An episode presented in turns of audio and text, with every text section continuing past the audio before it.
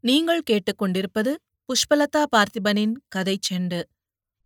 ஆசிரியர் சு. சமுத்திரம் எழுதிய வாடாமல்லி பாகம் இரண்டு. அத்தியாயம் இருபத்தி எட்டு. ரயில் தாலாட்டாய் ஓடியது. தடா தடாவாய் ஓடியது. அதன் சத்தத்தை பலர் தங்களின் மனோபாவத்திற்கு ஏற்ப ஒலியமைத்துக் கொள்ளலாம்.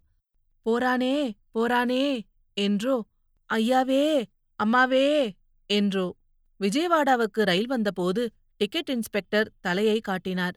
அங்கே நின்ற மானுட மீறல்களையும் கழிவுகளையும் கீழே தள்ளிவிட்டார்.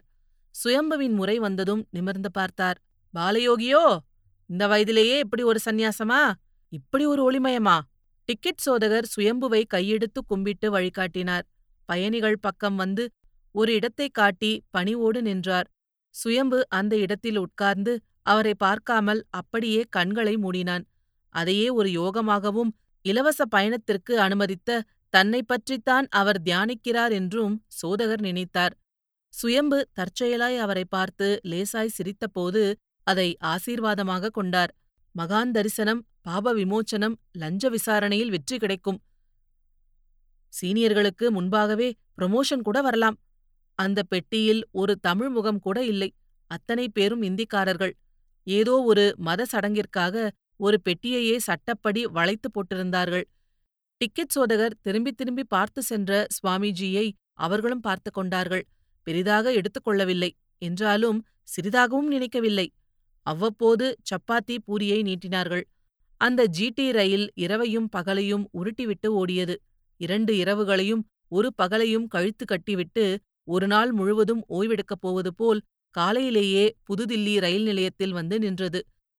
சுயம்புவுக்கு அந்த ரயில் நின்றது கூட நினைவில்லை. சில மனிதர்களை கழித்துவிட்டு சில மனிதர்களை கூட்டிவிட்டு அது மீண்டும் புறப்படும் என்று நினைத்தான். அவன் பாட்டுக்கு உட்கார்ந்து கொண்டான். எப்படியோ அந்த பெட்டியின் வெறுமை புரிந்து கீழே இறங்கினான். ட்ராலி வண்டி சத்தங்கள் பிரிந்தவர் கூடி பேசிய பேச்சுக்கள் ஆயிரம் தலை கொண்ட அரிசிய பிறவி ஒன்று நகர்வது போன்ற மனித கூட்டம். கியா காலே? எமண்டி எந்தா? யா? போன்ற வார்த்தைகள் அத்தனைக்கும் பொதுவான இன்னொரு வார்த்தை. அச்சா! சுயம்பு தனக்கு ரயில் கிடைத்த மரியாதையின் காரண காரியங்கள் புரியாமல் தன் பாட்டுக்கு நடந்தான். முன்னால் ஒரு சத்தம். மனுஷன் போவானா? ஊருக்கு? என்ன தருவோன்னு தான் பாக்காங்களே தவிர என்ன வேணும்னு கேக்கல. நீங்க ஒண்ணு. அது உங்களோட பார்வை. எனக்கு இந்த ரயிலையே இங்கேயே நின்னு திரும்ப ஊருக்கு போகலான்னு ஒரு ஆசை வருது. சுயம்பு அந்த ரயிலை தேவதூதனாகவும் அசுர உருவாகவும் அனுமானித்த அந்த ஆணுக்கும் பெண்ணுக்கும் இணையாக நடந்து இரும்பு படிகளை ஏறி அவர்கள் பக்கமாகவே நடந்தான். மூன்று நாட்களுக்குப் பிறகு முதல் தடவையாய் தமிழை கேட்டது மகிழ்ச்சியாக இல்லையென்றாலும் துக்க சுமையை குறைத்தது. அவர்கள் மௌனமாக நடந்த போதெல்லாம் இவன் பேசுங்கள் பேசுங்கள் என்று தனக்குள்ளேயே சொல்லிக் கொண்டான். ஆகாய பாலத்தில் அவர்கள் பக்கமே நடந்து அவர்கள் பக்கமே இறங்கினான். இதற்குள் அவர்கள் கையில் உள்ள சூட்கேசுகளையும் ஒரு சின்ன சுமையையும் பறிக்கப் போன ஆட்டோ புரோக்கர்களை தமிழில் திட்டிவிட்டு ஆபீஸ்கார் ஆயகா ஆபீஸ்கார் வரும் என்று ஒரு பொய்யை ஆசையாக சொல்லிவிட்டு ஆட்டோக்கள் வரிசையாக நிறுத்தப்பட்டிருந்த இடத்திற்கு வந்தார்கள். சுற்றிலும் தமிழில்லா ஓசை ஒன்றும் புரியாத அச்சாக்கள். அந்த அநியாய கூட்டத்தில் சுயம்புவிற்கு அந்த தம்பதியர் தன்னை பெற்றவர்கள் போலவே தோன்றியது. பிறர் பேசும் முன்பு பேசிப் பழக்கப்படாதவன் அவர்கள் முன்னால் போய் நின்றான். ஏதோ ஒரு தமிழ் பாசம். தனித்துப் போய்விடவில்லை என்ற ஆறுதல் அவர்களிடமும் முகம் கூப்பி கேட்டான். சார் நீங்க தமிழா? ஆமா. அதுக்கென்னையா இப்போ? சுயம்புவிற்கு அப்பா போட்ட சூடு நினைவுக்கு வந்தது. அண்ணன் கொடுத்த அடி நெஞ்சுக்குள் தாண்டவமாடியது. ஆனாலும் அவர்கள் அடித்துவிட்டு அணைப்பவர்கள். இவர்களோ அதற்கு மேல் அவனிடம் முகம் கொடுக்க மறுத்து போலீஸ் கண்காணிப்போடு ஆட்டோ டாக்ஸிகளில் ஏறும் பயணிகள் வரிசையில் முன்னோக்கி நகரும் மனித மூடிகள். சுயம்பு வெறுமையோடு ரயில் நிலையத்திற்கு வெளியே வந்தான். சுற்றுப்புறம் அற்றுப்போனது போல் பார்த்தான். வேத்தான் தனக்கு சுற்றம் என்பது போலவும் எண்ணினான். ஆங்காங்கே தமிழ் பேசிக்கொண்டே நடந்தவர்களின் அருகே நடந்து பார்த்தான். ஒரு தள்ளுவண்டியில் மிளகாய் பொடி தூவிய வெள்ளரிக்காய்களை கவ்வியபடியே தமிழை வடிகட்டி பேசியவர்களை பார்த்தான். பீடிகை பேச்சாக டைம் என்ன சார்? என்று கேட்டு பார்த்தான். பார்க்கப்பட்ட தமிழ் முகங்கள் எல்லாம் இந்தி மயமாயின இவனுக்கு பாராமுகமாயின. சுயம்பு இப்போது தமிழ் வேறு தமிழன் வேறு என்பது போல் நின்றவர்களை நெடுமரமாய் கருதி அங்கும் இங்குமாய் பார்த்தான்.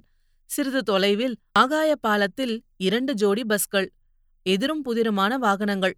அதற்கு கீழே பின்வாங்கிய இடத்தில் ஆரிய சமாஜ் ரோடு என்ற இந்தி போர்டுகளை சுமந்த டிடிசி பஸ்கள். நமது பல்லவனின் சகாக்கள்.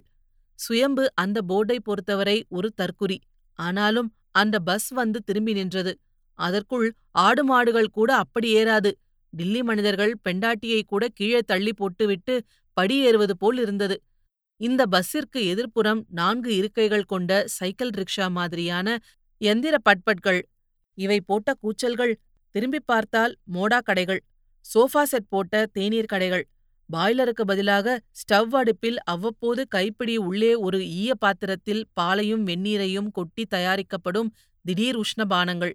நடுத்தெருவிலேயே சூட்கோட் போட்டிருந்தவர்கள் கூட அங்கேயே ஒளிவு மறைவு இல்லாமல் வெந்த முட்டைகளை தின்று கொண்டிருந்தார்கள்.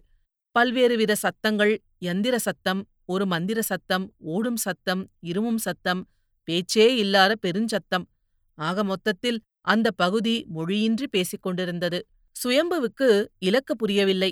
அந்த அம்மா சொன்னது போல் மீண்டும் அதே ரயிலை பிடித்து ஊருக்கு போகலாமா என்று ஒரு சின்ன சிந்தனை. மனதிற்குள் போட்ட அந்த விதை மரமாய் மாறும் முன்பே அவன் அதை முளையிலேயே கிள்ளிவிட்டான். இருபத்தைந்து ரூபாய்க்கு பெறாதவன் அவன். சுயம்புவின் கண்கள் மீண்டும் பொங்கின. கழுத்திற்குள் ஏதோ ஒன்று உள்பிடி போட்டது போன்ற நெரிசல். கருப்பாய் ஏதோ ஒன்று உருண்டு திரண்டு அவன் உடல் முழுவதையும் ஆக்கிரமிப்பது போன்ற தள்ளாமை. அக்காவை பற்றிய சிந்தனை.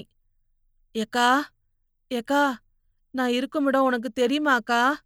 நான் தவிக்கும் தவிப்பு உனக்கு தெரியுமாக்கா? நீ அங்கிருந்து என்னையும் நான் இங்கிருந்து உன்னையும் ஒளி வேகத்தில் வினாடிக்கு ஒரு லட்சத்தி இருபத்தையாயிரம் மைல் வேகத்தில் பார்ப்பதா நினைக்கேன்க்கா. உன் கை நீண்டு நீண்டு நீள நீள அதுவே அழகாகி இங்கிருந்தபடியே என் தலைய கோதி கொடுப்பதா தவிக்கேன்க்கா. நானும் என் தலைய கால்கள நகர்த்தாமலே கொக்கு போல நீட்டி நீட்டி ஆகாய மின்கோடா ஆகி ஆகி உன் மடியில முகமறியா மனிதர்க்கா? ஒவ்வொருவரும் இங்க அநியாயமா படும்போது நீ நெருங்கி நெருங்கி வாரக்கா? அக்கா உன்னை பாப்பேனோ மாட்டேனோ? பாப்பேன்னு வாழவா? பார்க்க மாட்டேன்னு சாகவா? சுயம்பு பொங்கி பொங்கி குமுறுவதை சுற்றுமுற்றும் நிற்பவர்கள் பார்ப்பது போலிருந்தது. ஆனாலும் அவனை வேடிக்கையாக பார்க்கவில்லை. இதெல்லாம் சகஜம் என்பது மாதிரியான பார்வை. சுயம்பு மெல்ல நகர்ந்தான். அந்த ஆகாய பாலத்தில் அடிவார வீதியில் நடந்தான். பார்வையற்ற நடப்பு. பாதம் மட்டுமே இயங்கும் பயணம். கால்கள் முன் ஏக ஏக நினைவுகள் பின்னோக்கி போயின.